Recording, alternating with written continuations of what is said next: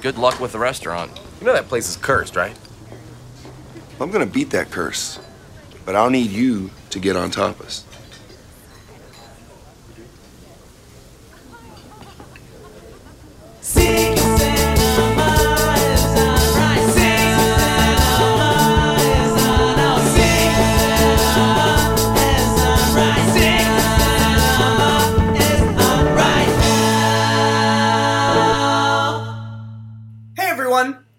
Secret Cinema, a podcast for film, lovers, and film lovers.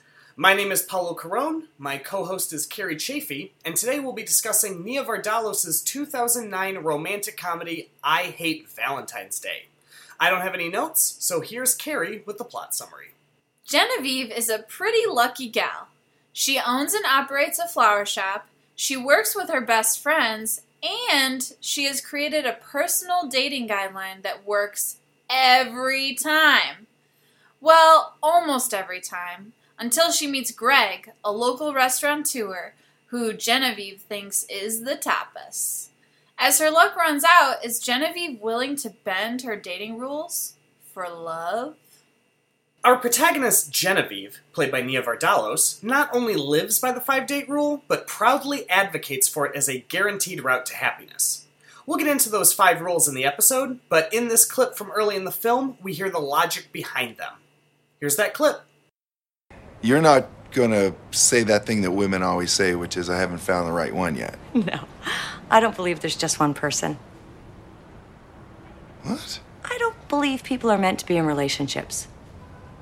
What? Yeah, we should just have fun. And when the romance is gone, move on.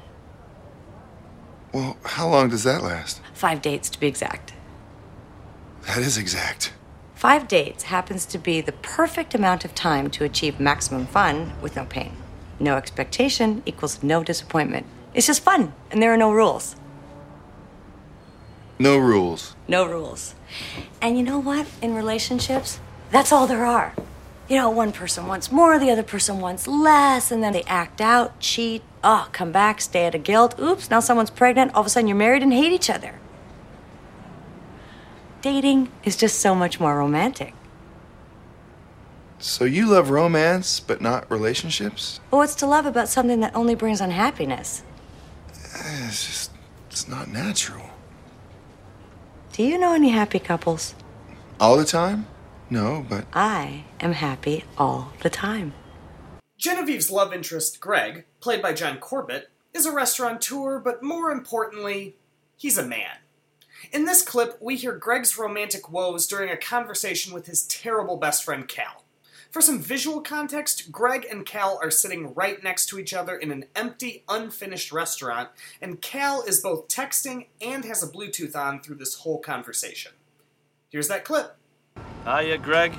Happy V Day, buddy. Wow. Look at this place. Big mistake. Where are we taking it tonight? Oh, what's with that? for setting me up with a flight attendant. Yeah, let's go meet some flight attendants. Just got dumped by one. On what? A flight attendant, the one you set me up with. How'd that go? Do you ever listen? Well, then I'd have to hear you, buddy. She said my actions let her know that we weren't exclusive. I thought we were exclusive. So? So it's my fault once again for not understanding the game. No, there's no game tonight. When Genevieve and Greg get together, sparks fly. Or at least that's what the film wants us to believe. In this clip, which I want to emphasize that I did not mess with, we hear a conversation from their second date. Now, remember that their chemistry is supposed to be so amazing that dates like this make Genevieve lose faith in her quote unquote foolproof dating system. Here's that clip, and we'll see you on the other side for our discussion of I Hate Valentine's Day. On date number two, we do the requisite trading of familial background information. Um, A sister, two parents, all close. Okay. No siblings, parents divorced, not close to my father. Why not? My dad cheated. Oh, That must have been hard. Well, I plan to get over it one day. Yeah, yeah, it's good to let that seething anger fester for a long time. Well, um, changing the subject, you owe me something private back. Uh, jeez. Oh, one time I heard my parents. No, no.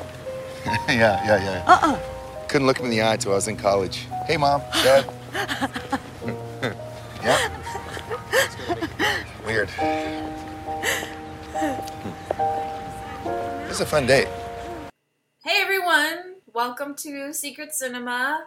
Paolo and I are here alone to talk about the marvelous movie I Hate Valentine's Day, which is written and directed by Nia Vardalos. And we Who did uh, My Big Fat Greek Wedding and. What? I think that's it. All right. No, there's another movie called My Life in Ruins. Oh, and Connie and Carla. But basically, not, the only one that anyone has any reasonable expectation of knowing is uh, Big Fat Greek Wedding. Which she got an Oscar nomination for, for Best Adapted Screenplay. And at the time it came out, it was the most successful independent film of all time. Yeah, I think I read that it got over $240 million. Oh my god. Yeah. So we decided to talk about this movie, uh, just the two of us, for a couple of reasons. One is we uh, are a couple, in case uh, you're listening and you did not know that. And we make movies together, and we obviously talk about movies together as well. So we thought, what better movie to talk about than a romantic comedy from a filmmaker who has her husband star in her movies uh, occasionally.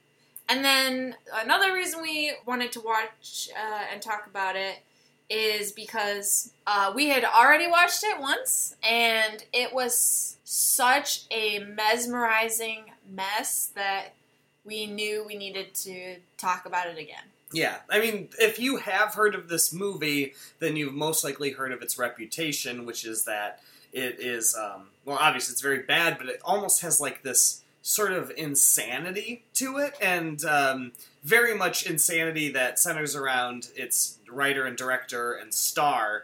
The movie doesn't seem aware of it, but it's kind of unavoidable. When you watch the movie, you feel like like I I made this point a lot while we were watching it to Carrie, and I'm to make this point further in the episode. But this comes very close at times to The Room for women, and uh, like in a very in a way where you like can see like someone's personal beliefs being like turned into this like insane carnival of incorrect it's emotions. such a it's such a vanity project. yeah, She, uh, Nia Vardalos. So before we even dive into what the film is, we need to get just a quick summary out of the way. So this movie is about Nia Vardalos being awesome, and everyone loves her, and she's great, and she believes in romance, but not love, and so she has a five date rule. And then she just lets it end. So whoever she dates, she dates them five times, and then it's over. And then she gets to move on to the next person, and she only experiences the good stuff, or that's that's what her character believes, which is crazy. That's crazy. I mean, in any any world, that's crazy. Where after five dates, you're like, bye, I'll never talk to you again. I hope you have a great life, even if we connected more than five dates. Oh well, don't care. Yeah. We're gonna have to get into. We'll get into it more with the illogic behind it, but at very least, the five dates thing doesn't actually seem to have any relatable real world uh, equivalent. Like it does. I wonder how she came up with that. Yeah, it ju- it seems so arbitrary. Uh, nothing. The way in which the movie plays out, it doesn't even seem to like accurately ref- reflect it. It doesn't serve story structure. Uh, certainly, this movie has is like very loose. Um, yeah, it's just well. Okay, let's kind of. I want to also point out because this movie's called "I Hate Valentine's Day." Nia Vardalos works. She she's a florist. what and what's her name? The flower shop. Uh, I don't know. I don't remember what the flo- flower shop is named, but her name is Genevieve. Okay. Uh, yeah, it- And she has two co-workers. I think she owns the shop, and then she has two co-workers. And I don't think their names are ever said in the movie, but she refers to them as "oops" and "uh-oh," and they're both implied to be gay. they're like yeah they're seemingly i mean there's a couple scenes towards the end where they're in group scenes, but for the most part, they have no life other than to be like a Greek chorus slash moral support system for Nia Vardalos. But okay, not even moral support because that suggests that she lives in any other reality than the one in which everyone That loves Greek her. chorus is kind of a perfect description because I was when she referred to them as "oops" and "uh oh," I kept thinking about Hercules, how yeah. the how Hades' henchmen are called Pain and Panic. Yeah, well, they're very much like cartoon henchmen. They don't really serve any function other than to be like, I want. Well, okay, they don't. They serve, talk about They the- don't serve the function of comic relief, but well, that's yeah, they have no character development. Yeah, name a characteristic of either of them. They're gay. that's it. and one of them has eyebrows because they talk about his eyebrows like eight times in the movie. yeah. But that's that's pretty much it. But the movie starts off. First of all, I I have a big problem with bad credits. There's a lot of movies that just don't even try when Well- they open a movie. And we just did Rat Race too, so it's like Oh. really fresh on my mind. Bad credit sequences, but yeah. This movie is just text credits, like two colors. The credits are white and the background is red because I hate Valentine's Day, I guess. And it's some uh, serif font that's really bland. It's not even a font that takes up most of the title screen. It's like centered at the bottom of the title Yeah. screen.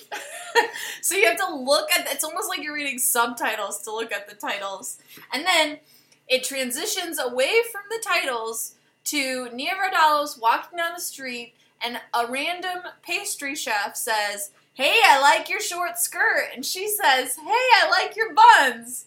And we're off. One, and that's like the first line of the movie, right? First line. Well, there's that guy who almost gets hit by the car and like is like, "Hey," but who Oh, is that's interspliced with the bad credits. Well, I know, but that happens first. That's technically the first line. But that first line that I'm thinking of, that's not a character who's in the movie. No. It's not a thing that matters. It has nothing to do with anything. It's just the, the movie inexplicably starts with an extra, like almost getting hit by a car. Something that has, yeah, it just doesn't pay off. It just, it's sloppy. This movie is really sloppy. And as Paolo pointed out when we were watching it, this movie has two editors and three writers. yeah. Three writers! Yeah. Oof.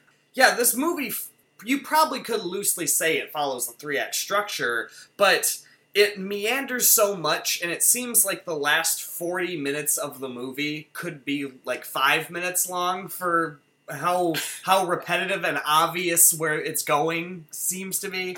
Uh, but yeah, it's it took a lot of people to cram all this shit in one box. We, you know, we should have watched My Big Fat Greek Wedding so you could have had some frame of reference. I got to the point where the guy had like the the Win- the Windex and he like sprayed it in his mouth or whatever, and that's how I was done. I like couldn't get past that point. I remember really liking it, but the more I revisit it, the more I'm like, oh, right, this is just a hokey rom com. And I think that that's the real problem with this movie is it plays into every rom com trope, and it's not the the thing I don't understand about rom coms is they haven't evolved to be more realistic. If anything, they're just less and less realistic and more surreal. Like they don't mimic real life. And I know that's kind of the whole point is like, oh, romance isn't necessarily a real life concept or whatever. But in this movie, at the, I mean, oh, I, uh, Well, okay. The thing with this kind of romantic comedy is it's pushing it to the same extent of like men's terrible point of views about relationships, where it's just Yeah, like so is far to the other side, where it's it, it just somehow has um, I, I guess in like. Um, I, I I can't think of an example of a male romantic comedy. It would be something like Knocked Up, I guess.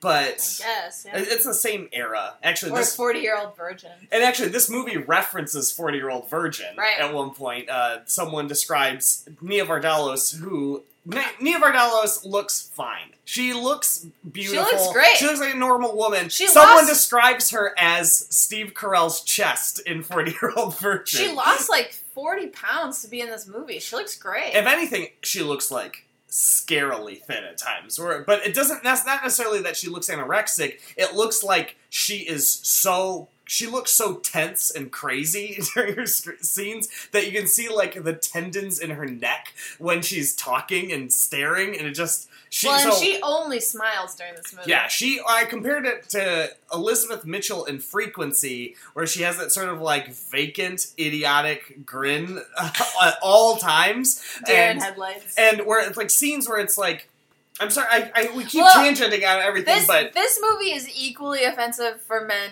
and women. yeah, Female or femininity and masculinity, every every aspect of culture will be offended by something in this movie. Yeah. It's not as bad as um, what was that other movie that we watched that was pretty gender offensive? that one movie. All right, just edit this part All out. right. I can't even think of what you're referring But- to. it, it makes the assumption several times throughout the movie that John Corbett is stupid because he's a man and he does stupid things because There's even the conversation where Yeah, he says. uh, I wrote it down. He says, "We're guys. It's an expected thing for us to be stupid." Well, John Corbett doesn't say it, but his best friend does, and that leads John Corbett to be like, "You're right. I can do something stupid instead of something emotionally honest." And cue the, the resol- resolution of the. And it and it it, it makes men uh, look stupid because they always wait until the last minute to buy flowers on Valentine's Day, and they don't know what to do on dates. Like John Corbett basically tells Nia Vardalos that he wants to date her. Which oh, we haven't talked about John Corbett at all. yeah, actually, we can we kind of need to like set up something more because we're just really tangent. Well, then let's rewind. Okay. and talk about John Corbett. So, Nia Vardalos runs the flower shop, and as soon as we meet her and her two gay best friends who work in the flower shop, John Corbett happens to wander into a flower shop, and he then spends about 30 seconds explaining his whole life story about how he was a lawyer, but he decided to quit that and open a tapas restaurant. And the tapas restaurant that he decides to open is called Get on Tapas. And he tries to make that joke work three or four times in the movie. Well, the movie tries to make that joke work. Yeah. It just is. It's it's as funny. And basically, the the it's just like, hey, my restaurant's called Get on Tapas, and then there's like usually cuts to people not reacting to it. That's the joke, and that joke probably happens four or five times in the movie.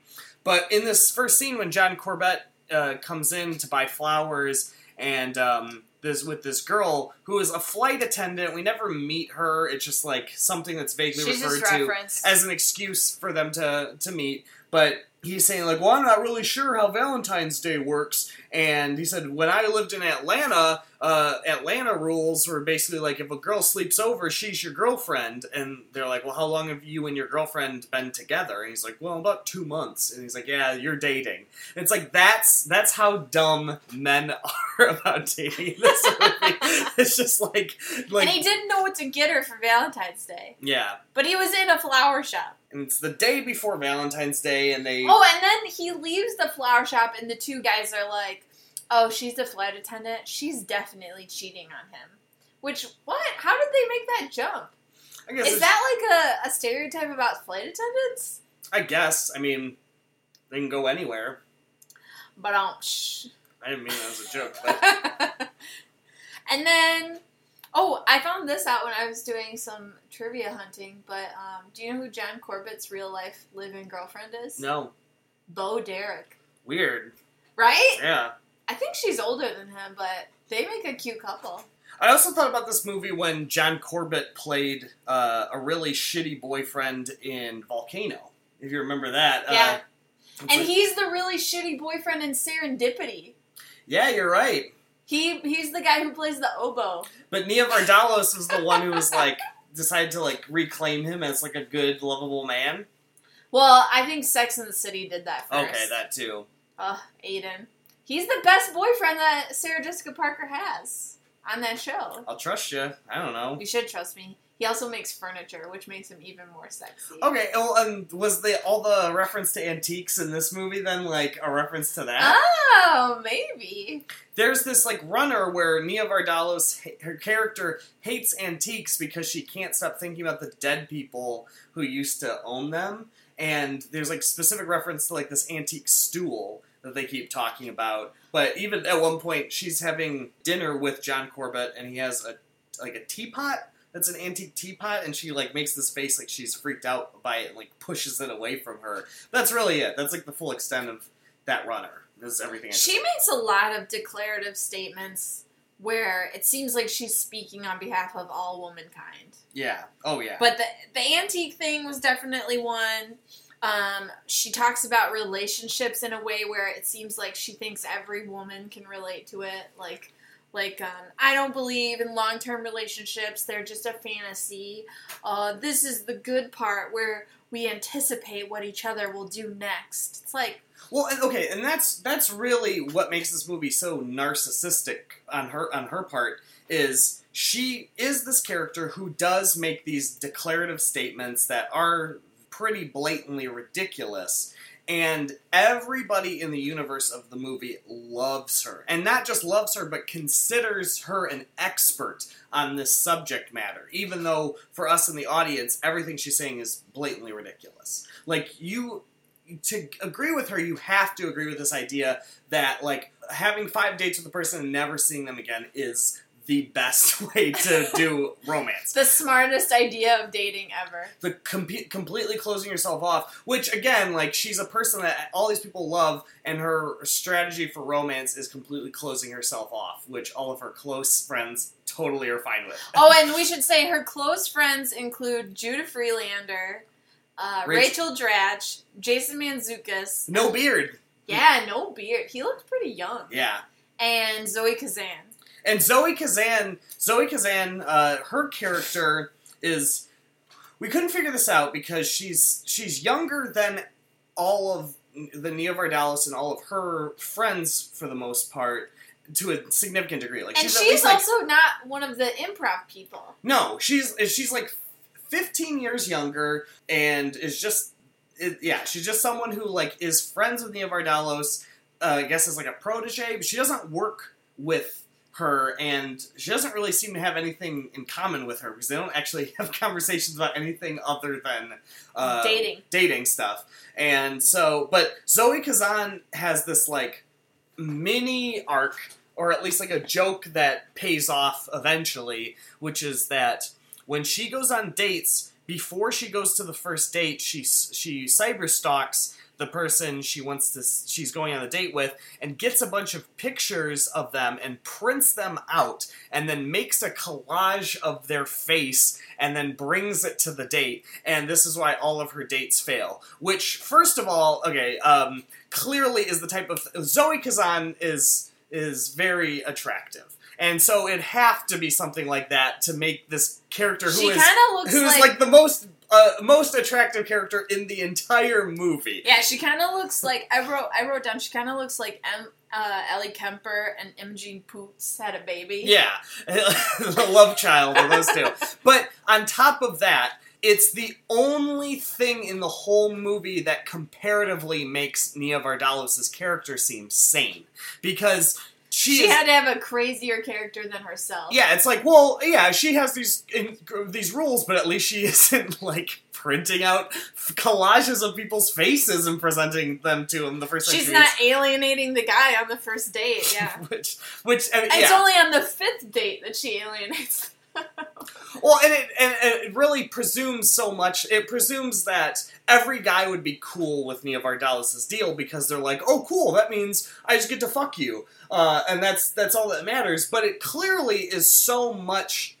it- when we really see it, we see when John Corbett goes through it, but even when she explains it to other people, it's very much the set of rules where, yeah, the guy has to is expected to do certain things on certain days, and the dates have expectations, and the guy is supposed to meet those. And apparently, based on the system, every guy always seems to meet these expectations for her because Yeah. she, she never has problems where it's like, yeah, well, some guys don't like the system and it collapses before. It's like it always seems to go to five dates and it works perfectly for her every time, which makes absolutely no sense. But also, guys are super into it every Yeah, time. yeah, and then that's the other thing is, is she runs into issues with the five date structure with John Corbett that it seems like she should have run into before. Yeah. The movie presumes that, at least in its universe, all men are stupid, And just want to get laid. but also all men are totally into her and totally into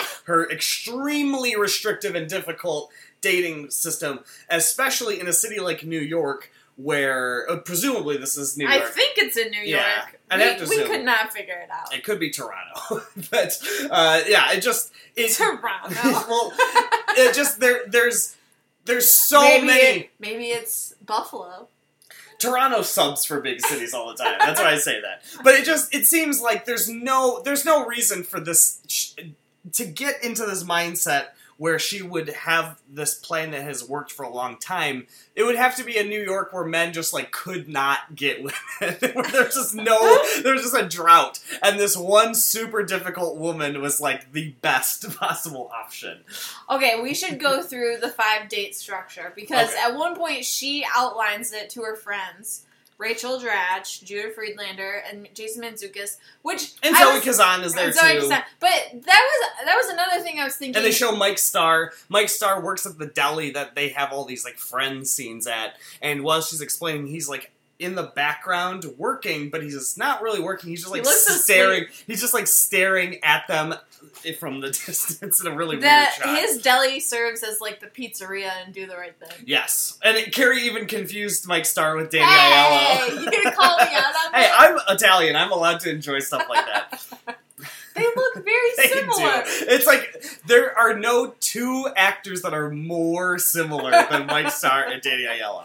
I don't know. There's probably like eight people from The Sopranos who look really similar. but they're Italians. Yeah. Yeah, they probably This- probably Mike Starr was on The Sopranos, and I just can't even remember. Returning to my previous statement of Italians are very easy to stereotype. But I was thinking about it. So that's her group of friends that meet at the little deli.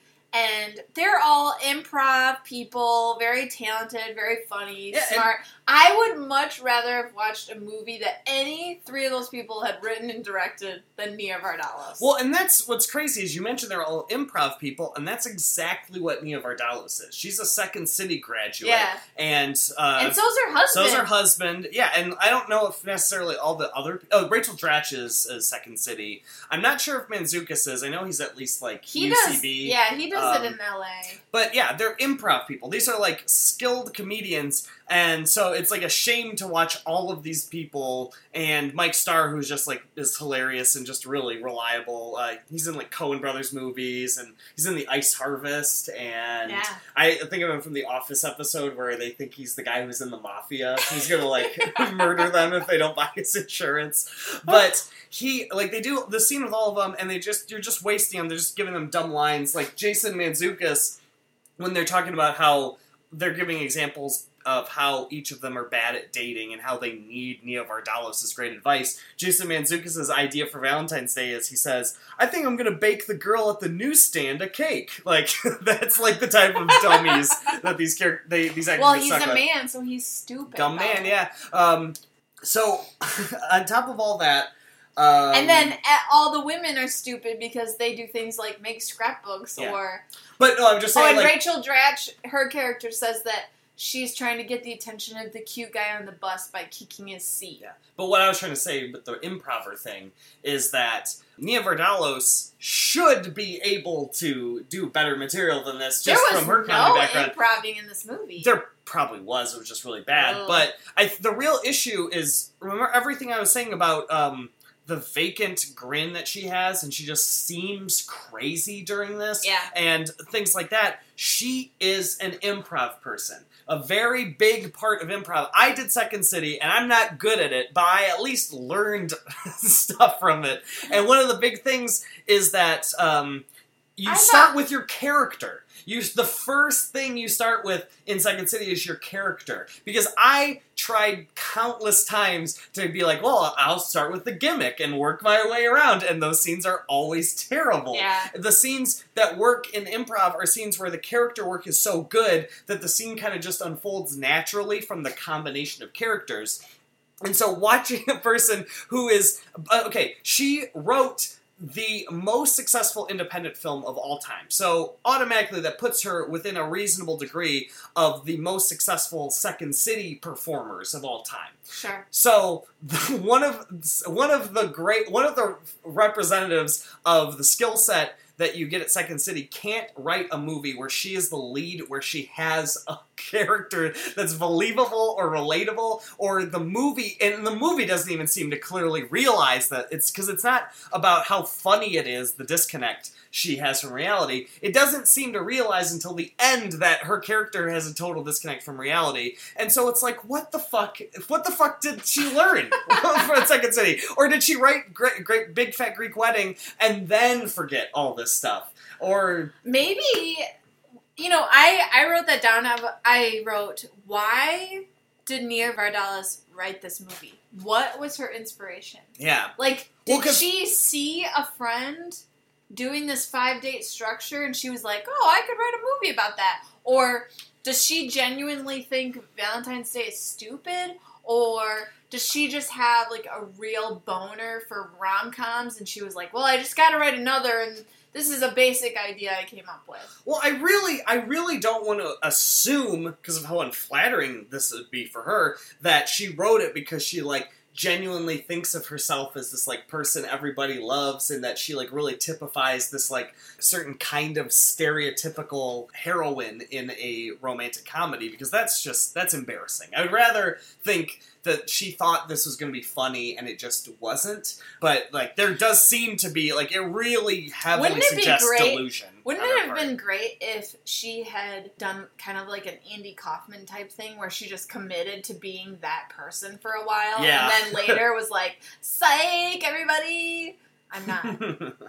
yeah, I don't think I don't think she was adept enough to pull off something like that. No. Well, and that's that's another thing with this is that she wrote it. I mean, she's one of three writers on it, but she wrote it. They, if anything, these other people were like, she produced and directed it too. yeah, that's the key thing. She directed this, and as much as uh, we can lay blame at the feet of the screenplay, which we definitely can, this movie is atrociously directed. It's really bad. And again, it comes back into what I was saying about Second City stuff. About, like, and this, and we talked about acting before, but this kind of gets into blocking. And granted, you don't necessarily get to learn how to direct when you're learning how to act at Second City, but you learn how to, like, not just stand in one s- spot and then have another person stand in one spot and then the camera just cuts back and forth between two people not doing anything Not moving. not moving um, Because when you have a conversation, you don't move, fella. well, and there's there's so many times where like John Corbett is talking to Nia Vardalos, and it'll cut to Nia, and she is just like doing her vacant grin, just like, and it's like you you set up this shot. Why? What did you what You like just cut. You're like, all right, they'll cut to me, and It's I'm probably- doing nothing, and they cut back to. it. It's like this movie pushes the Kuleshov effect to the very, very limits of its use. Uh, for uh, for people who don't know, Kuleshov effect, uh, the Kuleshov editing uh, is this uh, old like Russian uh, 1920s film concept of you can basically just through editing convey emotion with no emotion being depicted at all. And the example they give is you show a guy's face and then you cut to a piece of bread, and then you cut back to that man's face, and because of the connection made through editing, you're like, oh, he's hungry. He's looking at that bread. You just read into his his facial expression and just presume all this, and that's like fucking every reaction shot in this movie. No one, no one is like doing. But it stuff- doesn't even do that good no, of a job. it doesn't because it's like it's it's like I said, it pushes it to its brink because like even still, this movie. It, what cuts these people there's so little happening anyway and there's so little action so little movement and so little like there's not like props or things happening really. So it Yeah. cuts to people blankly staring. Like even the scene where Nia Vardalos confronts her dad and talks about how like mad he she is at him for cheating on their mother the dad doesn't say anything he just like frowns. It just like cuts to him yeah, like and standing and frowning. his his first response is, "That's really none of your business." yeah it's like they haven't spoken for years. yeah a really long time That's the first thing that he says to her. yeah Okay, wait, we did not go through the five dates. okay yeah sorry Let's go back. Okay, so as a reminder, Nia Vardalos' character, she believes that five dates is enough and then you're done. So, first date, Paolo, what what do you do? The first date is breathless flirting. Now, Carrie, what did that equate to in the actual movie? So, Nia Vardalos and John Corbett, they for their first date, they go to the opening of John Corbett's restaurant, Get on Tapas. Yes. and uh And I don't think they did any breathless flirting. no, um I, I, mean, think that sh- he gave her a flower at some point.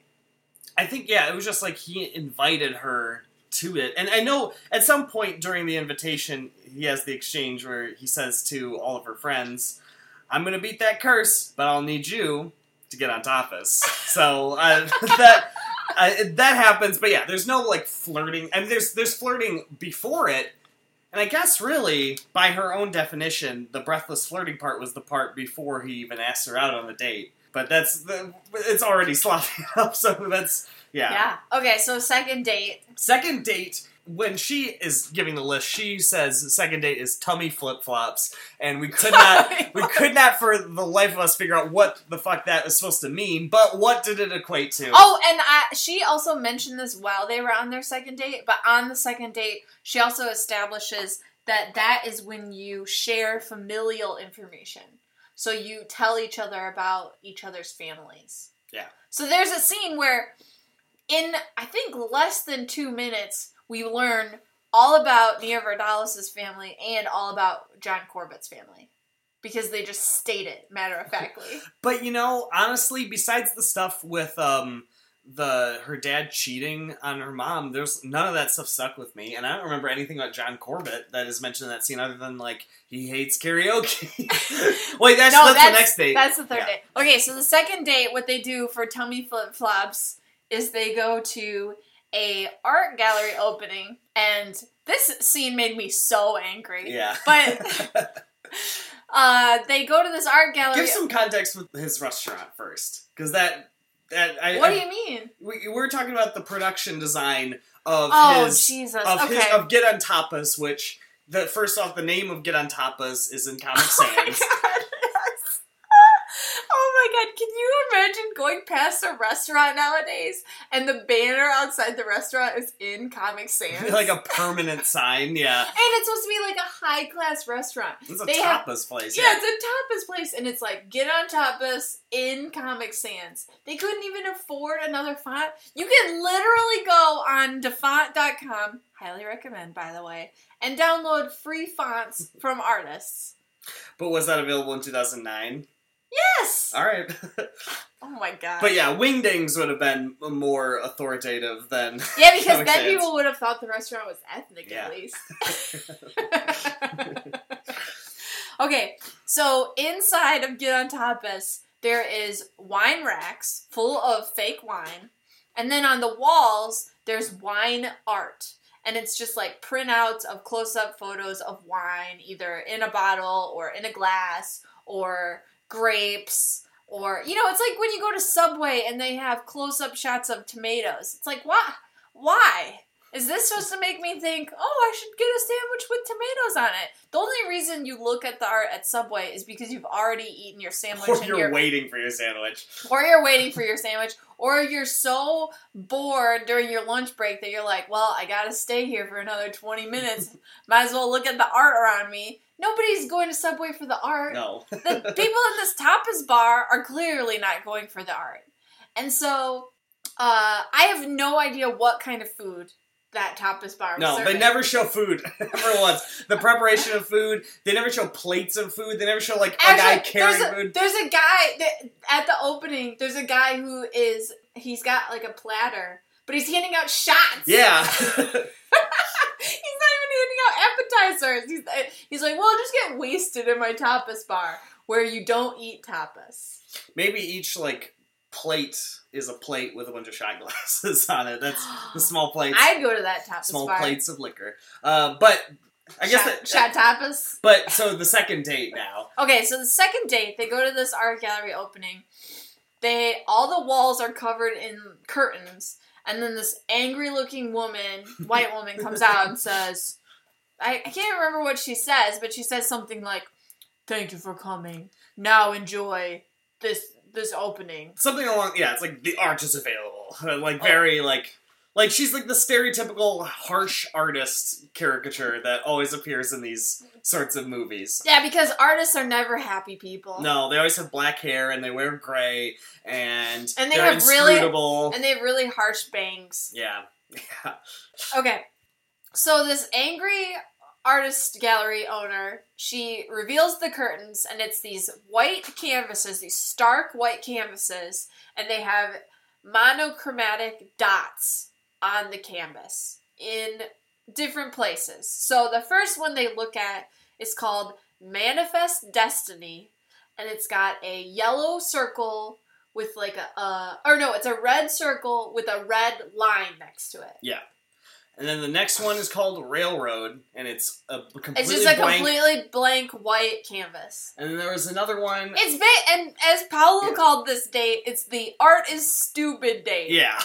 it's like the whole point of it, like even at the end, she's like, "Did you hate that?" And he's like, "Yeah, I, I did hate it. I'm glad you hated it too." And they like bond over how much they, They hate don't. it. They don't hate Valentine's Day. They hate art. But like, God, that's a higher uh, analogy for this movie. I hate art. Yeah, I hate art. But that just I hate the stereotype that you go to an art gallery and you're just gonna hate everything in it. or that just like art is like It's it's not comprehensible. Yeah, it just every time they do this, they always do the shorthand because I totally get it. I love art, and I I've totally been to get. some bad art openings. and like even there's major super successful artists like Rothko, and even you can send this to Warhol, where you look at your their stuff, and if you aren't informed about what art is or what art can be, you're like, what is this bullshit? Mike could could paint that. It's that Ugh, whole idea. When I when I went to the Met with my parents when I was in high school, uh, I remember them and my brother wandering around the modern wing, going, "I could do that. I could do that." Like um, uh, Ellsworth Kelly, yeah, yeah. his stuff. I mean, it's not that complicated, but the whole point is that he made it before anyone else. Yeah, someone someone did it, and sometimes art isn't necessarily about it's art isn't like a wood carving where it's about the intricacy of it every time. It's about the effect it has on you. Yeah. like it's so, Ellsworth Kelly's work is really about the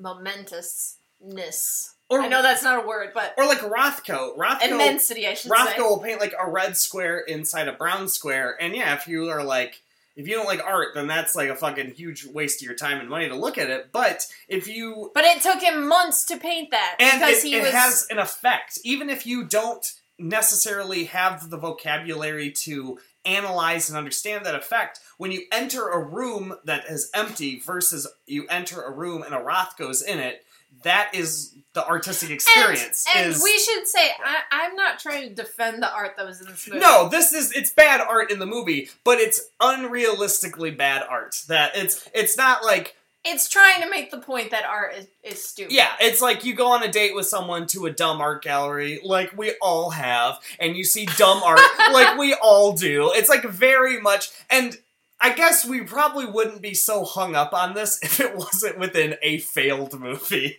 Yeah. a movie where like framing and s- situating people within the shot seems to be like totally foreign concepts to its crew and director. But they like took time to be like, but New York artists, they really don't know what they're doing, and their art is a joke. It's just like don't. It's it's the same thing we talk Yeah, about with. maybe But- it's more of like a slam on New York artists than artists in general. I don't well, know. it's it's like the thing. It's a discussion. It's a variation of the discussion we had with Butterfly Effect when they had seven inside of Butterfly Effect. You don't put something in your movie that draws attention to how stupid your movie is. Yeah. like you just don't do that. If you like, if there's a chance that you're taking a holier than thou stance with your movie, your movie's got to be fucking airtight because everyone will notice that stuff. It's like yesterday when we watched The Player and they referenced bicycle thieves. yeah. Like that that worked. It's really great because the player is super fucking smart about what it's talking about.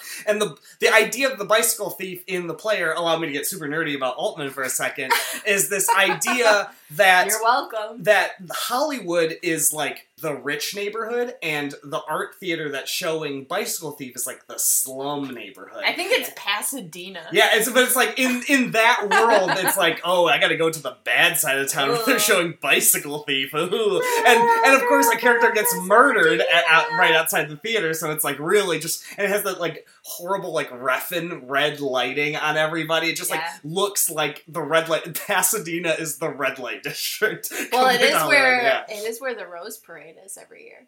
All right, well, that's a famously a famously whorish parade. Okay, so moving on to date number three. the Adventurous State. This is the adventurous date, and he, uh, John, uh, uh, uh, uh, John Corbett takes Nia Vardalos. I realize we've said their full names every time. We've never called them by their character name. I just I, I don't remember either of their character names. It's I don't remember John because I can't call him just John. 'cause yeah. Who cares? I felt so weird when I called her Nia. I actually I was like Nia. That's Nia Long's name. I can't call Nia, I can't call Nia right now. It's just Nia. oh, and also Nia is short for Antonia. Antonia. Yeah. That makes so much sense. Yeah. Yeah. Because she's Greek. Oh yeah. Um, okay, so I guess we could call them by their first names, but in the movie, her name is Genevieve, and his name is Greg. Greg. Yeah, Greg. Oh my god, that's that's terrible that we almost couldn't remember. It doesn't matter. It doesn't matter. Okay, uh, let's commit now. Are we gonna call them John and Nia or Greg and Genevieve? It's gonna be John and Nia. Uh, let's give me their full names. We're not gonna remember. So let's just keep going. Okay, so John Corbett takes. I could just call him Aidan. Just keep going. Uh, John Corbett takes Nia to this restaurant called Kamikaze. No, it's not. I don't know what it's called. It's just a sushi sushi place. yeah, it's like a sushi place, but it's adventurous because he has never had sushi before. No, it's because they're gonna have sake bombs. Oh. So it's like it's, it's pretty lame. yeah, Like, that's a terrible adventure. but she is, of course, has her like vacant grin on her face. She's you're like, oh, I guess great. she likes it. Yeah. But then during their sake bombs, they find out that it's actually a kamikaze karaoke restaurant where under everybody's seat is a number, and if your number gets called, you have to go up and sing a random song at the karaoke machine. And the karaoke machine is run by her real life husband, who is Ian Gomez. If you watched Cougar Town, Yeah. then you would know who he is. But otherwise, probably not. But anyway, they're watching all these people sing like Polly Wolly Doodle all the day and Yeah, just row, like- row, row your boat. Public domain theater right here. but then uh, John Corbett's number gets called and Nia Vardalos is like, "Hey, go up, go up," and he's like, "No, I can't. I I can't." So And the restaurant chants like 33 for like a minute solid as they have this conversation. so finally she goes up, and of course she's the only person who doesn't sing a public domain song. Yeah. She's- and she sings it vaguely well. Like everyone sings like counter to the melody of the song that they're actually supposed to sing. And then she comes up and actually like sounds good and it's just it's like this very she like, sounds like she's actually at a karaoke bar. it, it's a clear it's like an uh, obviously self-flattering moment. Yeah. Again, she's great. Yeah. So she's singing the song, and they cut to John Corbett, and he can't sing the chorus back to her. And so everyone in the restaurant chants, You suck, you suck, you suck. and that's like the end of the date. That's the end of the adventurous date, which, if that was my adventurous date, that the person I was with couldn't be adventurous. I don't know. I, And- I think I might cut it at three days. Yeah, and they kind of they both kind of write that date off as a success too, which is like really weird. I had so much fun. Like, oh yeah, I, he took me to a place, and then he chickened out when this new thing happened, and then everyone said he sucked, and we're going on another date next week. Yeah, Date number four. All Okay, right. what happens on date number four, Paolo? date number four: be fun and fabulous. God, could she be more vague in her date description? no, especially because like it's so funny because they're all so vague, and none of them have lined up what the actual date is in the movie. you almost couldn't get that out. Yeah, Ah, okay, so on date number four, uh, I almost called him Aidan. Uh, John Corbett makes her dinner. Be fun. and fabulous. So it's also their like three month anniversary of when they had their first date. So it is taking them three months to go on four dates.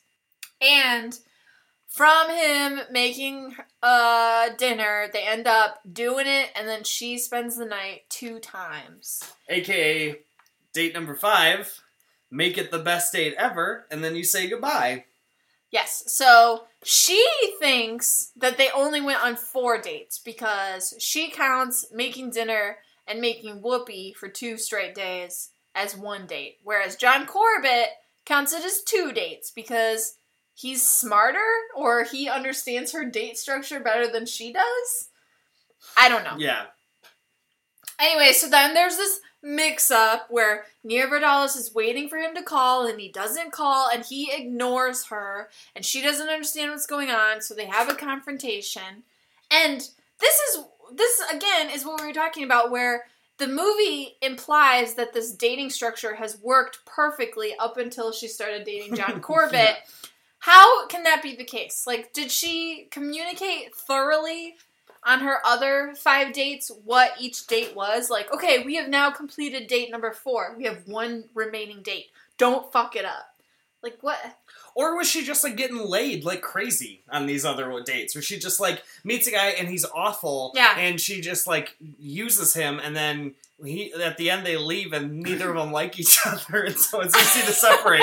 Like, I, I wrote down a list of questions I had about the five date structure. Like, are they allowed to hang out outside of the five dates? yeah, Because there are a couple times in the movie where she goes to visit him at his restaurant, and I was like, does that count as a date? yeah, because they're also super weird about it too, where they're like, "All right, I I wanted to hand you this thing. All right, I'm gonna I'm gonna leave." I'm backing away now. yeah, there's a lot of backing out of rooms. Uh, and then can they not talk after the five dates? Because John Corbett just completely stops talking to her. Yeah, He's like, well, we slept together, I made her dinner, done. Over. Even though supposedly he's in love with her. would that be called the Irish breakup?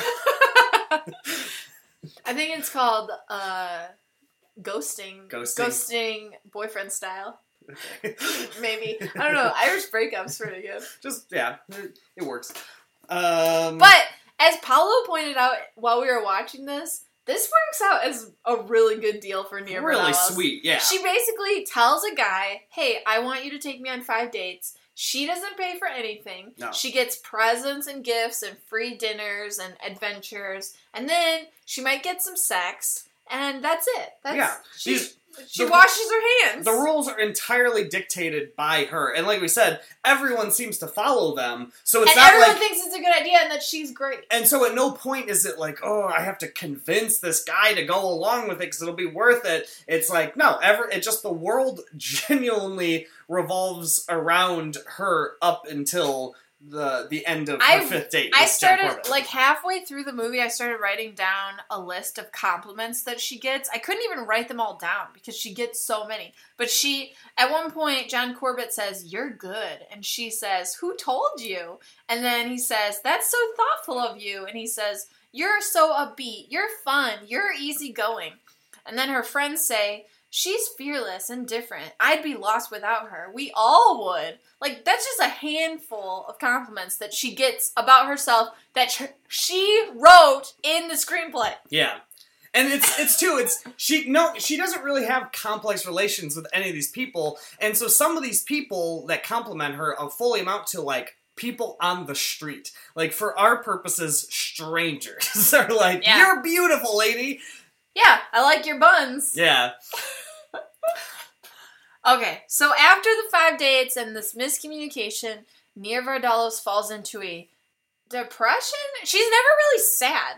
she just looks like agitated Yeah, Like- she's like, why isn't my five date structure working? she's like agitated with like vague sleepiness it's like it's the emotion well, because she can't do anything but smile, so you Yeah. never really know what she's doing. Paolo's making a face. It's like it's like one eye is slightly closed, one eye is like way too open, and then she has a grin. That's like, that's her variation for the like the back part of the movie when things aren't going her way. And but and also uh, when she's starting to realize that this plan isn't working out, her like strategy.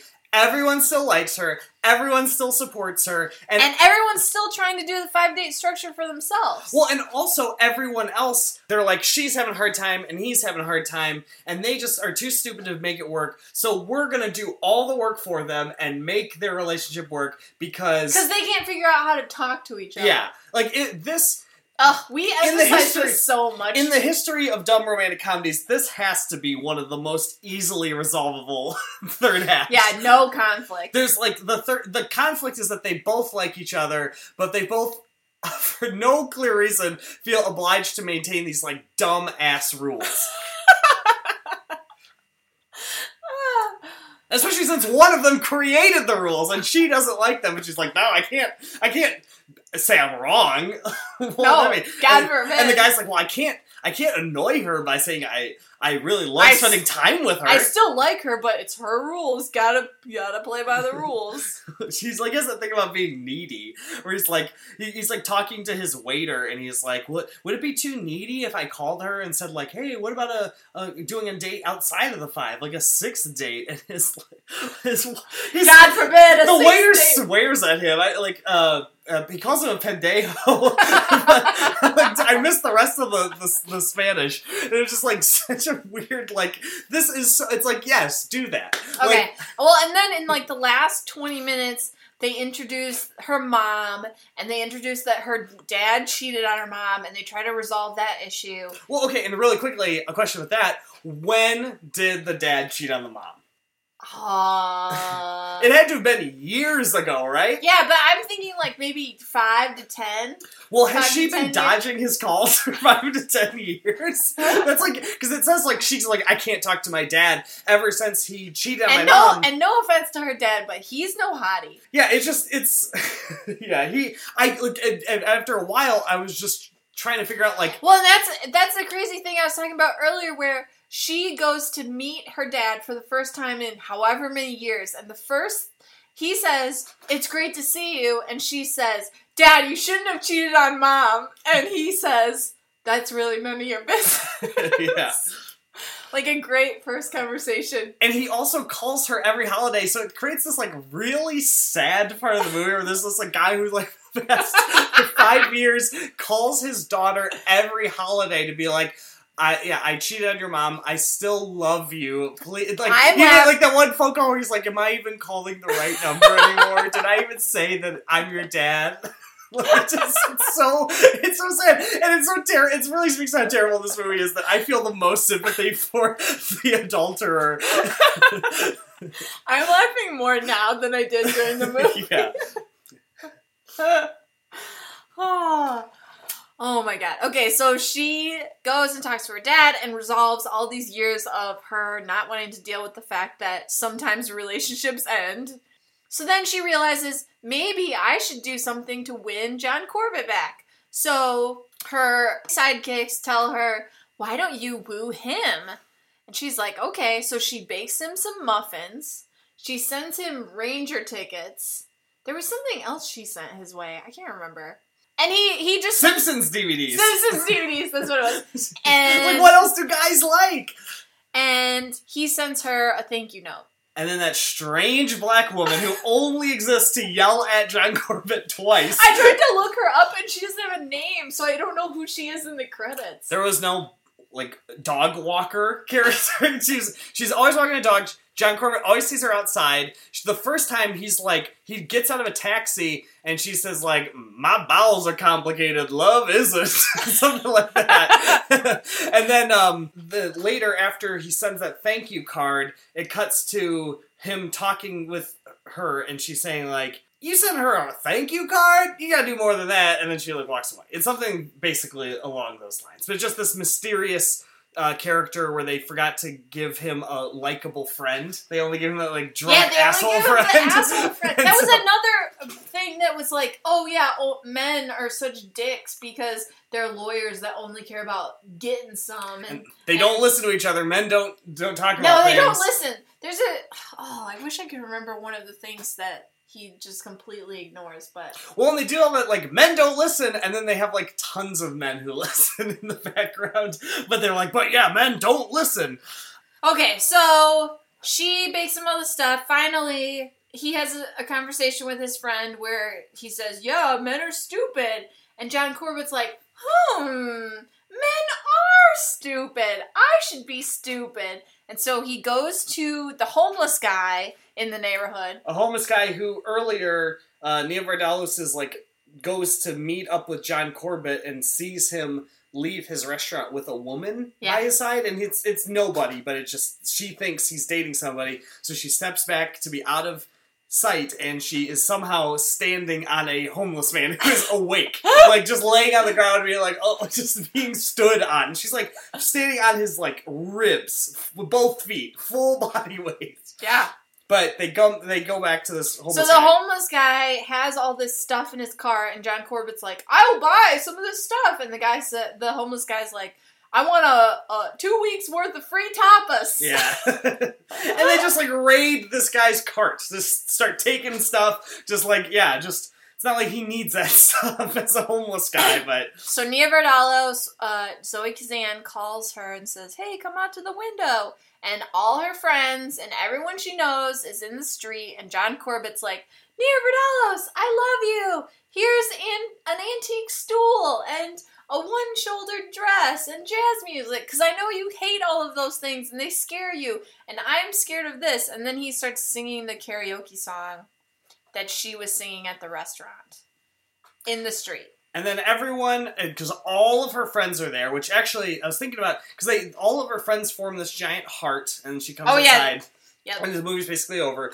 But I was thinking about it. And Yeah, it fades from there. how many friends does she have where they can form that giant heart? Because Well, it it's looks more like there were at least 40. it's more than the number of characters who speak in the movie up to that point. That's true. It's like yeah, it's forty or fifty people, and again though, it's just like uh, uh, continuing to underline everybody loves her. This is like the most beloved and it's woman like the middle of. Oh, yeah. It, also, it's the middle of the night on Valentine's Day. And so everyone has time for her. Yeah, nobody else has Valentine's plans. Everybody's like, sure, John Corbett, I'll show up last minute in the street and surprise Nia Vardalos. yeah. But then yeah, that's pretty. They ends there. Yeah. So Paolo and I were trying to decide which ending was worse, this ending or Trainwreck's ending, where Amy Schumer does her cheerleading thing, and we decided Trainwreck's ending was worse. Trainwrecks is worse. This is bad because it's just super hokey, super dumb. Eh, because the lesson that Nia Vardalos' character learns in this It's doesn't that- it doesn't really matter because what she should learn is that she should date differently but she has the man that presumably based on the way the movie sets up she's going to spend the rest of her life with so she didn't really what did, that doesn't She didn't learn anything. she didn't learn anything and John Corbett didn't really learn anything other than No. like to love love again that's like uh, about it and then other I think what he learned was to exploit connections. yeah, this has it has like that sort of Shakespearean element where everybody just gets randomly paired off with people. Uh, Zoe Kazan ends up with Jean Ralphio, uh, who who it ex- his, his like he's only in one scene. He doesn't even uh, show up for the scene where they form the heart, but he's in this one like. Actually, it's probably only like one shot of the I think movie. it's the New Year's Eve scene. Yeah, it's the New Year's Eve scene. He probably has like 10, 15 seconds of screen time.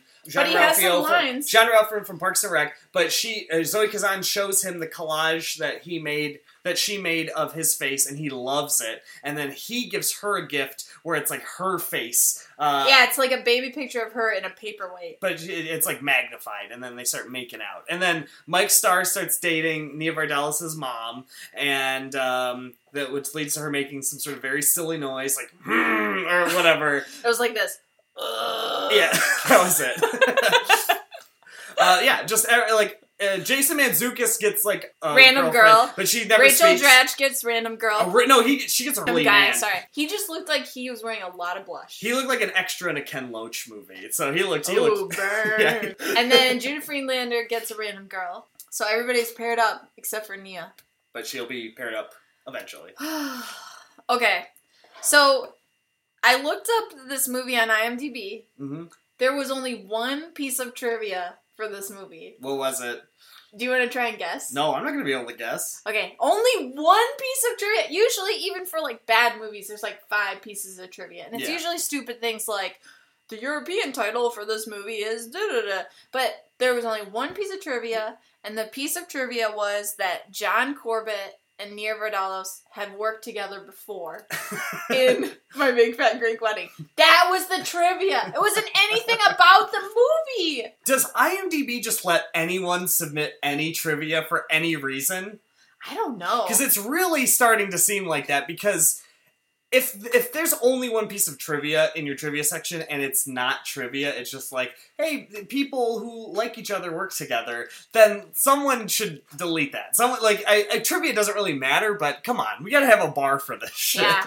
Well, that's like when you read through like Jake Gyllenhaal's trivia and it says who he's dating, but you have to read through all his trivia because he's dated so many different people and they haven't updated who's he's da- who he's Yeah. dating at any given time. Yeah, they just pop it on the end. Well, and another thing I've noticed is that a lot of delusional losers uh, run their own IMDb pages where they write their own bios and stuff, and people will add their own personal quotes to their Yeah, quote you section. already told me about the one. It's so it happens so much. So it's like a truly IMDb is a Wild West sort of scenario. I highly recommend if you are a struggling actor, uh, writer, director to sign up for a paid IMDb Pro account, and you can join these people in decking out your IMDb page with fictional accomplishments. Yeah, add what awards you got in kindergarten. Or, and uh, trivia about uh, when you tripped your tooth uh, when you were six years old. Yep. Everyone needs to know that stuff. Uh, also, I Hate Valentine's Day had a $3 million budget. In its opening weekend, it made $5,000. Oh my god. but as of 2013, it had made back its budget. So it only took four years, but it made back its budget. So is it a total loss? I don't know. we watched something actually tying into the IMDb trivia thing. We watched, I think it was Savages. Yeah. Uh, we watched the the really great movie Savages by Tamara Jenkins, and I'm pretty sure one of its IMDb pieces of trivia was made back its budget in one month, which is like not trivia. That's not something you can brag. That's you don't brag about that, but it's also not unusual. it's Yeah. just like oh, like okay, a totally normal thing happened for a movie that most people weren't going to go see. Well, and you kept talking about how this movie is like The Room. Oh yeah, I do want to talk about that. Well, okay. I'm gonna combine this with just some flower related observations because there's a, a, a whole bunch of room room things and flower things that I'm just gonna do here. Then I'm kind of out it. of notes. Okay, so as we mentioned, Nia Vardalos works. Uh, she runs a flower shop, and a thing I think it was called Roses Are Forever or something like yeah, that. or yeah, flowers by Rose, or it, it, it was some, it was something. Rose um, was almost definitely in the title. Yeah. Um, but she, in the early going of the movie, it's like the first half an hour. There's like tons of times where they talk about flowers, and then that kind of fades out. But early on, when she she goes to John Corbett's restaurant for the first time, and we notice that in there he's like still hasn't finished like putting up walls and stuff, and there's like no fixtures, but all of his table, tables and chairs for the restaurant have been delivered and are in there. Um, he's talking about setting up and she says like out of nowhere like he does not ask her. There's nothing in the conversation uh, other than he's like yeah i'm just setting up the restaurant. She's like oh yeah well i can take care of your flowers for you.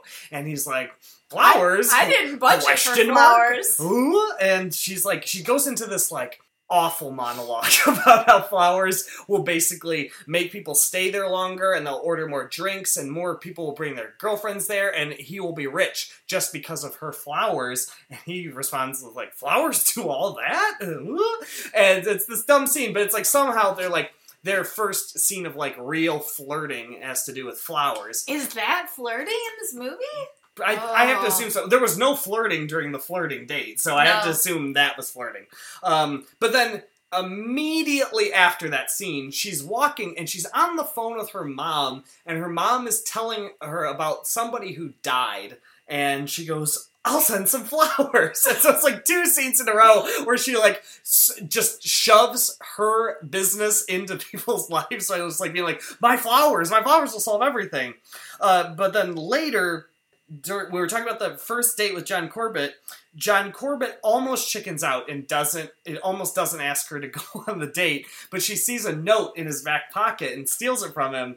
And the note Oh reads, my god, I totally forgot about this!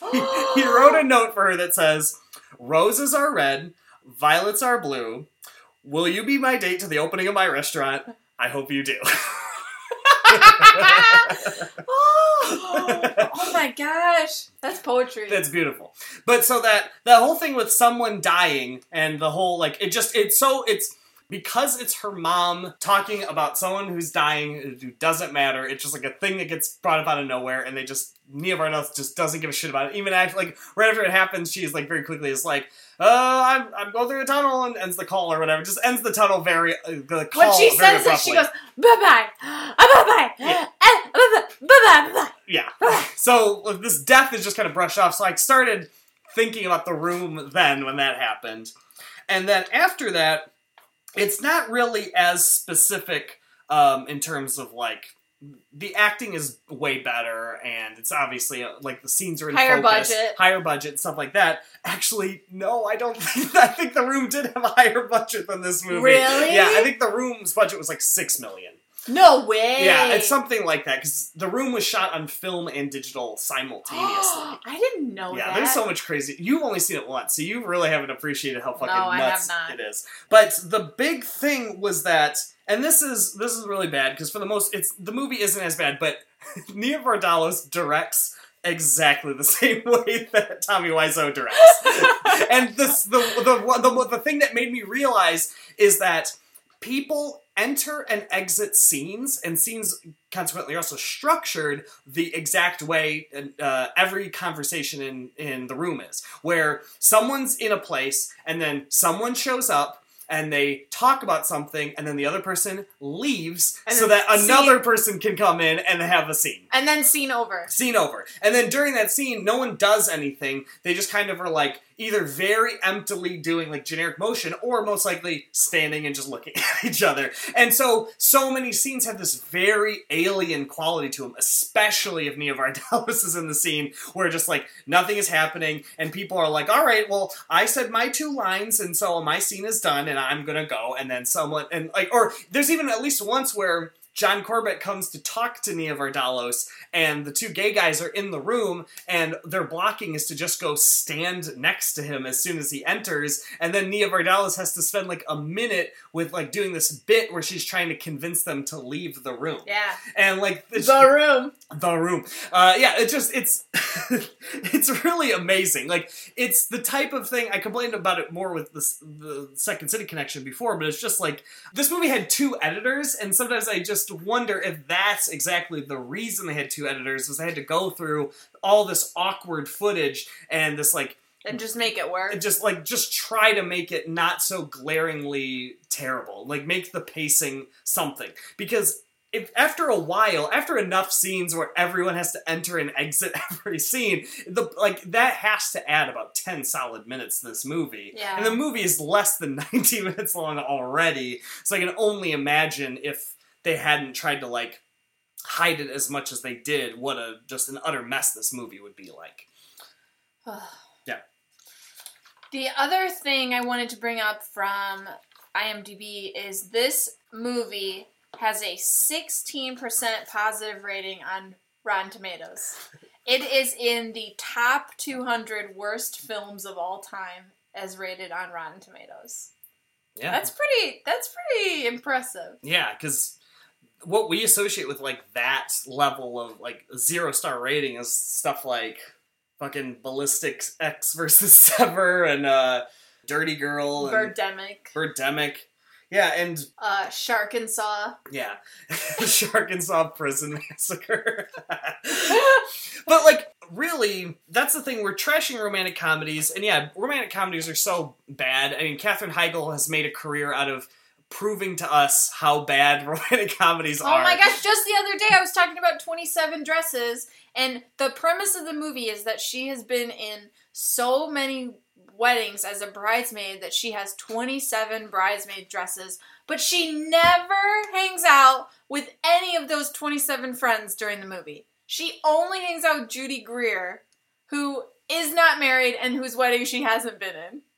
That movie makes no sense. Yeah, it's and and that's really I feel like there is a way to write a movie that is romantic and funny and still relatable. Oh, absolutely. And even it doesn't even necessarily have to be that relatable. Like No. a, a good example of a movie that I kind of find romantic and not overtly, it's not the point of it, but it has romance in it while being actually kind of very unrelatable is Metropolitan. Oh Uh, yeah. Like I thought I thought for a second you were going to say Eternal Sunshine. that that's like that that one's more complicated even than that. Yeah. But like Metropolitan But I would think of I think of Eternal Sunshine as like a romantic Yeah. comedy. But in just terms of like straightforward romantic comedy, rom- uh, Metropolitan has much bigger stuff that it's trying to do. But the core romance between um, the main guy I can't remember. It's not Nick because Nick is Chris Eigeman, but um, Audrey and uh, the main character Tom. Uh, it's like this very sweet, slowly developing. Tom is completely clueless. But it's clueless in a believable way, where he's just focused on the societal stuff that he doesn't notice this girl who like only pays attention to him. And she doesn't say anything because she's very quiet and sweet and shy in a believable way. And it's just like Yeah. exactly believable that these two people would not notice what's going on. What what would you say was the last good romantic comedy you saw in theaters? In theaters? Fuck. Um, it's really t- tough because I can't even think of. The um, the the one that came to my mind, which this was a couple of years ago, was Safety Not Guaranteed. Yeah, but I don't even know if that would hold up anymore. I Yeah. like genuinely fear that I'm gonna hate that movie next time we watch it. Yeah. Um, yeah, I really don't know. It's one of those things that, for me, the movies where the romantic element works best, it tends to be movies that are smart enough to not be entirely about romance. Yeah. and that's I'm really having trouble. I mean, like looking around the room right now, trying to see if I like see something that'll trigger a memory of like a good. Yeah, I can't think. Like, I mean, we watch Hopscotch, and Hopscotch has like the very like sweet, Silly- yeah. silly, but it's not romantic. It's just like they. It's already established. We're not. It's not about. It's more of a spy movie than the romance. It's so tough. But what I was building up to before was just that even still. How is it this hard for us to think of a good romantic comedy? How is it possible for someone to make with three million dollars this lazy of a romantic comedy as I heard as I hate Valentine's Day? It shouldn't be this difficult. There's been decades of this, and it's the easiest genre. It's Maybe- got boy meets girl, girl meets boy. Uh, they or, or even if you're going to do the artsy version of it, you just have to focus on believable, real details and Actually, you know what? Uh, this is more of a romance movie than a comedy, but Carol was really great. Carol. Okay, yeah, there we go. I would say Carol was a great romance. Yeah. because you could actually Definitely not a comedy. definitely not a comedy, but the, the romance is there, and it's very romantic. Yeah. because the movie is not a. It's about. The, the entire thing about Carol is it's getting into lesbian romances in an era where that was basically illegal. Uh, you know, like the law did not look, Support it. support you. Uh, was do everything basically to punish you for it, and so their romance has to be suggested very subtly. And they still like going through that work of like this could be the end of everything in my life, but I still love you, and it's still worth that risk. Yeah. And that subtle way, it's like I can't publicly do a bunch, but I want to give you a little sign that I still love you. That is super romantic. And yeah, and like you could do that funny. You could do the funny version of not funny version of Carol, but like funny version of serious romance. Because it like romance is like the process of falling in love is still so difficult and no one does it the same way and everyone has to learn and so everyone has to make a ton of mistakes and so it should be something that everyone has this like basin of reference points to. Well, yeah, and it should be a little messy. It but- should be messy. But this movie's messy not because of the romance. Well, that's what I'm saying is like, how can it be this bad? How can it be this hard to write this movie? Like, at very least, it should be easy to hit like three out of five stars, super generic romantic comedy. Yeah. It should be that every romantic comedy should at least be able to hit the thing of like, whatever, I didn't really laugh. But I didn't hate this. Like uh, even like um, this is still not a good movie. But thirteen going on thirty is a better romantic comedy Yeah. than this, and still shitty. But like it's closer to hitting that bar of like, yeah, you still watch it and you can enjoy it, Yeah. and you'd be like, this is dumb. I laugh at it, but I was not a total waste. It does help time. that Mark Ruffalo's in that one. Yeah, Mark Ruffalo, who's like doing way too serious of a performance, but it's yeah. So it's like how And Judy Greer's in that one too. Judy Greer. Yeah, that's her thing. That's her typecasting is being like the sidekick friend. because she's also the sidekick friend in um no I, never mind i'm thinking of something else uh, but i i we're because we're having trouble thinking of other newer examples i can't really think of like what the current state of the romantic comedy is or the romantic movie but it seems to be one of those things that like I don't think they're getting funded as much. no because they just they're terrible for so long and this Or actually, you know what the state of the romantic comedy is, and I and I don't think it. I think it's more the romantic movie than the romantic comedy. Is Nicholas Sparks? yeah there you All of his movies are getting greenlit, but, But they're not what- comedies. Well, and I hate to say it this way because I don't want to say I think anything relating to Nicholas Sparks is good, but that's closer to what I'm talking about. Of like, here, here's the bar for what is a romantic movie, and it's like a uh, Nicholas Sparks movies at this point are just totally worthless because you know what it is going into it, yeah. but it's at least. But I, I still I watched The Notebook on my way home from Paraguay, and I wept yeah, because it, it I wept because on the plane. there's there is a way to make this. There is are a way ways to like throw together a movie where even if it's not a good movie, it's like it's a movie. And Yeah. this and like It still gives an emotional response. stuff like this, sh- like it shouldn't be possible to write something with this alien of a point of view and not have anybody be like, well, I don't think anybody can relate to this. So is that your teachable moment that collaboration needs to be more included in romantic comedies? well, I guess if you don't have anything else to No, add to I, I've, I've been trying for the last like five minutes to think of what my teachable All right, moment well, is. I'll kind of get into it because I brought up The Office before with Mike Starr, and this movie to me has always struck me as if uh, Mindy Kaling's character on The Office, Kelly Kapoor, wrote a movie for herself to be in, it would be this movie. It's like like her, that character is So is John Corbett is Ryan.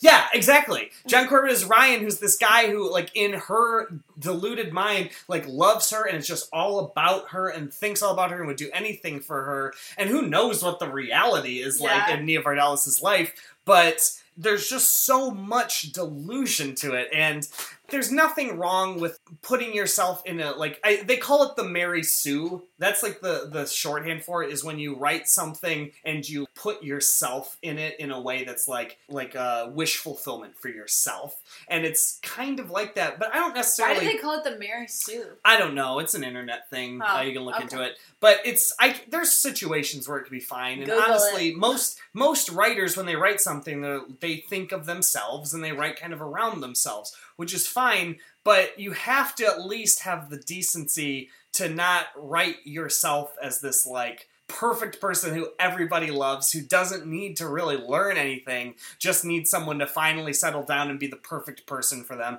and also everything works out. Like it's just it's stupid. And if you're also going to do something about how perfect and great you are, then god damn it, your movie has to be super solid.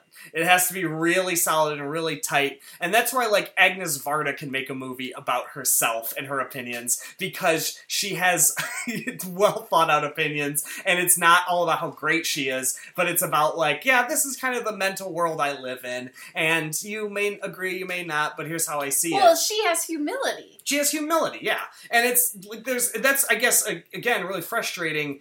She ha- Nia Vardalos has not succeeded enough to make this vein of a project. What was it you said that Nathan Rabin said about this movie?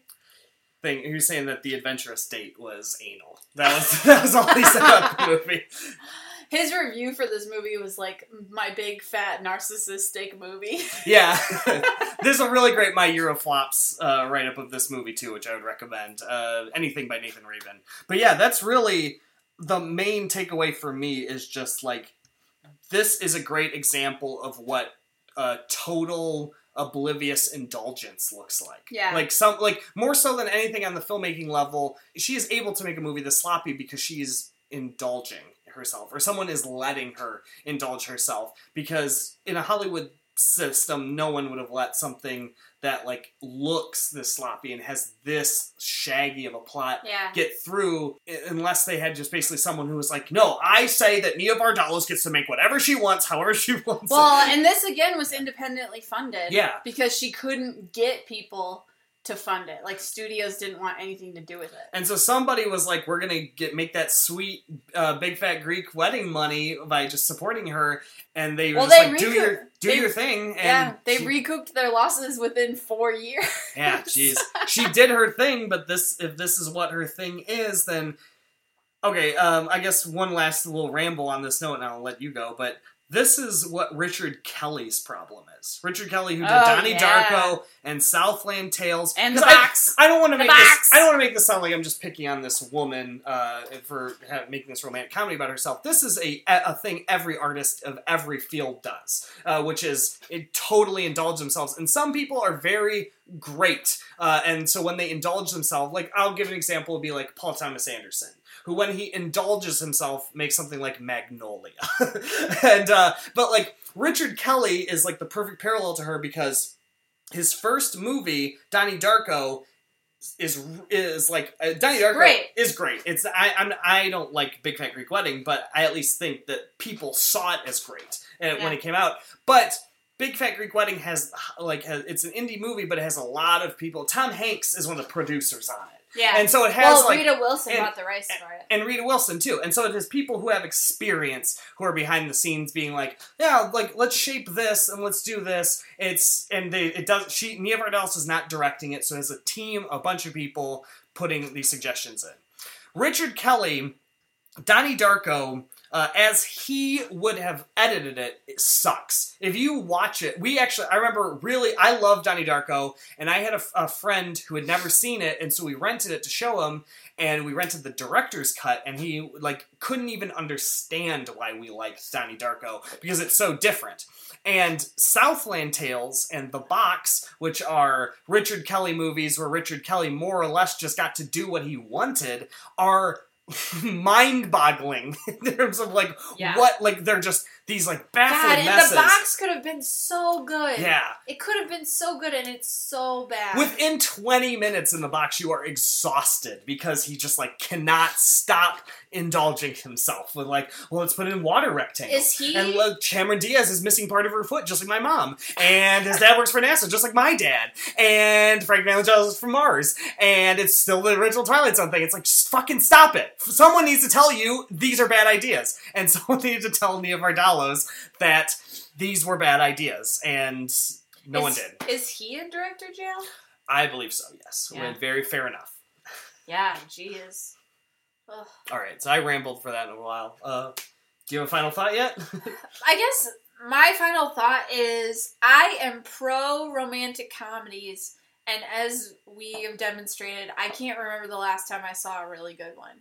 And look, I don't mind being lied to about how romance exists in the real world, but at least make it with characters who are developed, who have realistic issues, who don't understand how relationships work, not in a stupid way where if they had just communicated to each other, then that everything would be fine, but like a real way where when you're in a relationship, shit happens and sometimes you don't know how to deal with it with the other person. And that is much more interesting and relatable to watch than kate hudson being like well he uh, placed a bet that he could win my heart and he did but he only won my heart because it was a bet. Nobody can relate to that.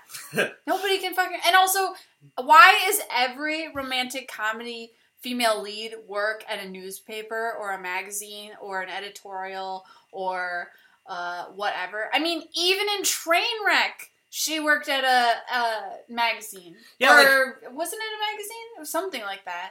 She was some kind of journalist. It's well with all that stuff. It's because like we as a culture would rather consume romance as a fantasy uh, where it's like oh yeah things can work out. You'll find you'll be in your dream job and you'll find your dream person.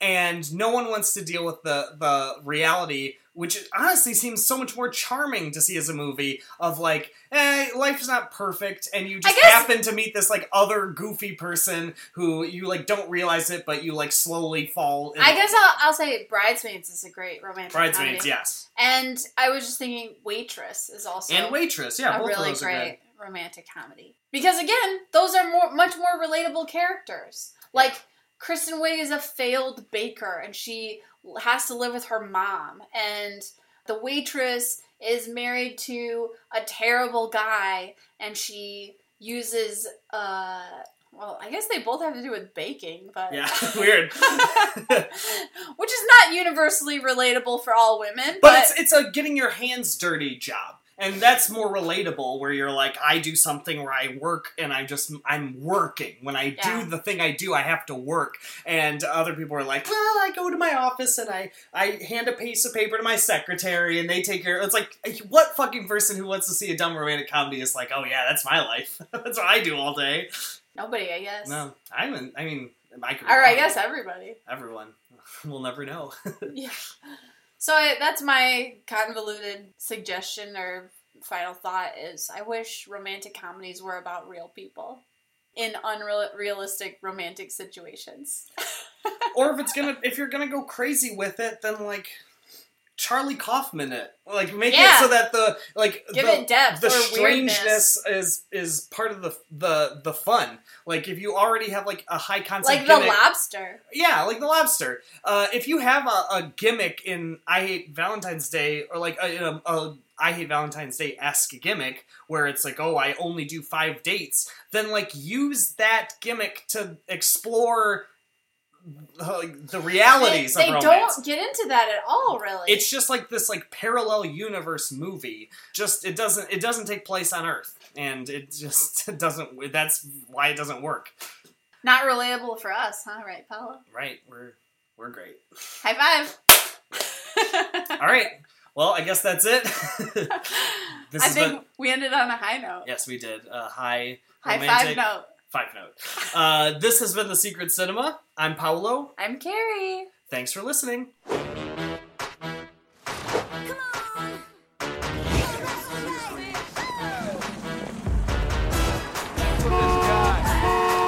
Secret Cinema is produced and edited by Paolo Pro. All theme songs were performed and recorded by Ricardo Ortiz. Any additional music or samples come from the film covered on this week's episode. All logos and artwork created by Carrie Chapin. You can follow Carrie on Instagram at Carrie Saw This and see more of her artwork at www.carriechafee.com. You can watch Paolo's short films at vimeo.com slash Paolo or read more of his ramblings about film at letterboxd.com slash. Secret Cinema is a commentary and criticism podcast, and its use of film dialogue and film music for illustrative purposes falls under the fair use provisions of U.S. copyright law. Thanks again for listening.